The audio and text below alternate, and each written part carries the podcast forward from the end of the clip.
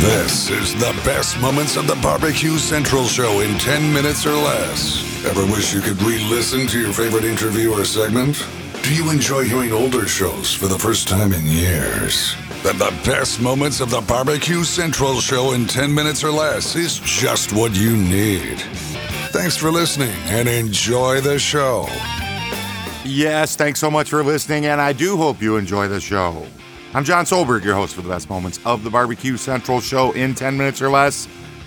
And this episode is being brought to you by The Butcher Shoppe, purveyors of highly sought after 100% Australian non crossbred Wylarah 9 Plus briskets. And as always, they are hand picked out just for you.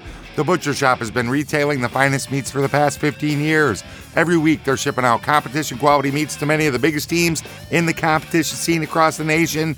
Simply put, teams who use the Butcher Shoppe win and they win often.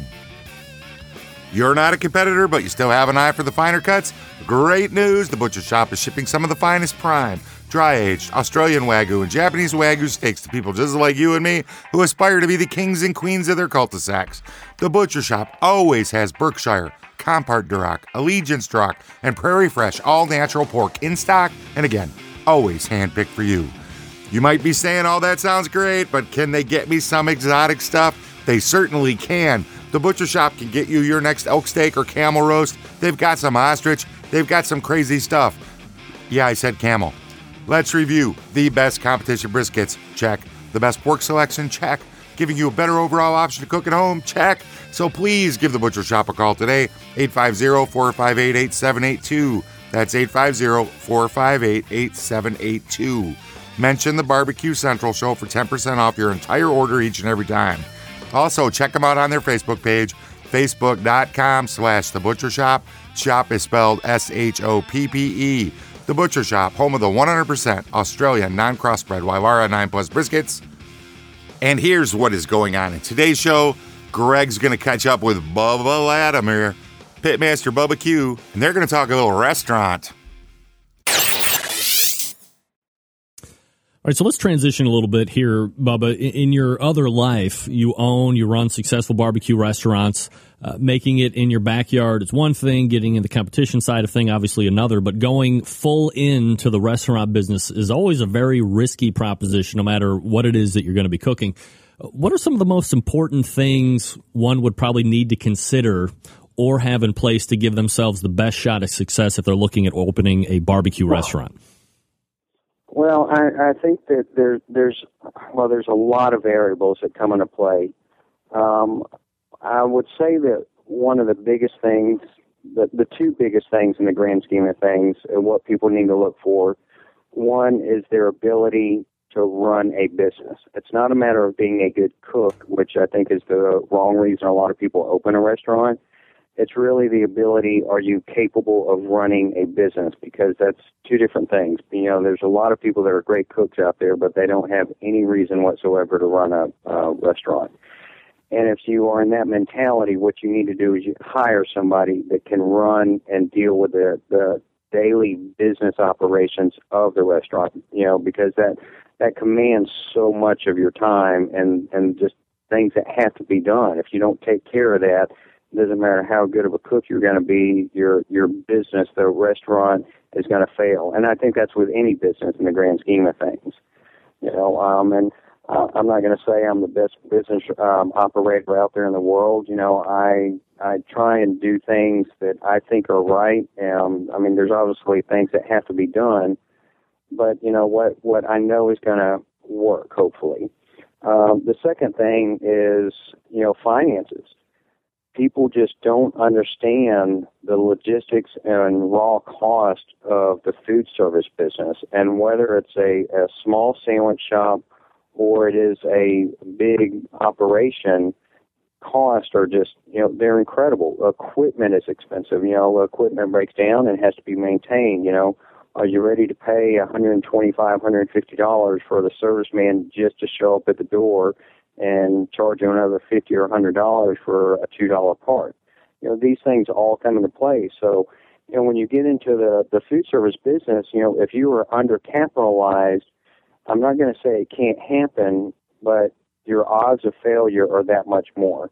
You know, I believe the the statistic is over 90% of restaurants that open up in the first year fail. Right. 50% of those that make it through the second year will fail.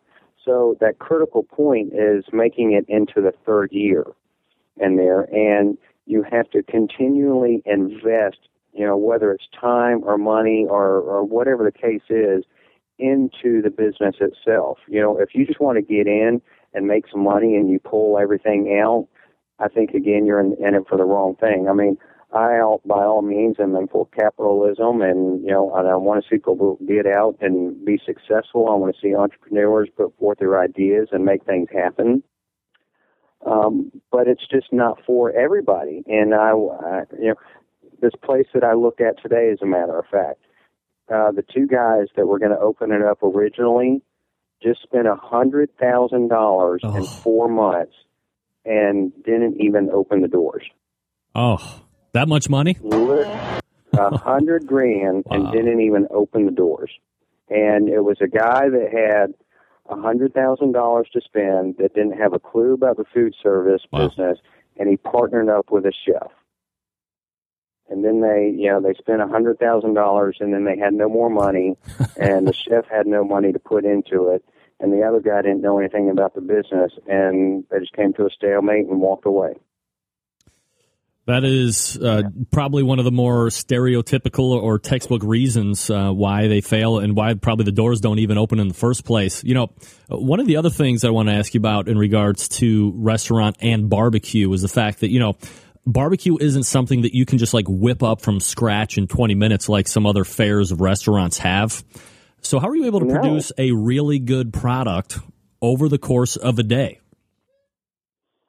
Well, you know, I, I, as you're just saying, you really nailed so, something um, there. You know, we're we're not steaks and hamburgers and things like that, where you you know you have it ready in just a few minutes. You know, that's just not our fare. You know, uh, you know, our big cuts of meat take hours to cook. Even if you're doing a hot and fast cook, you know, which you it is the capability is there to do so, it still takes hours to get that done. Um, you know, so the planning of that, you know, you, you really have to get into that. you know, we have pars that we have set up in our restaurants, you know, but the one thing that we can never actually determine is how many people are going to walk in our door Right. at a lunchtime. Um, you know, it's it's it is very difficult to deal with those things, and then when you have leftover product, what you're going to do with it. But um, you know, I think if you set it up right, um, you know, and there's plenty of other successful restaurateurs, uh, restaurateurs out there. You know, Tuffy in the last few years has done very well with his operations. Um, you know, there's there's several other people, and I, and I, I don't want to get on a list and miss anybody, uh, so I'll just say several people out there Sure. um, you know, and those that have done that, you know, have come up with plans that work for their establishment and what they do.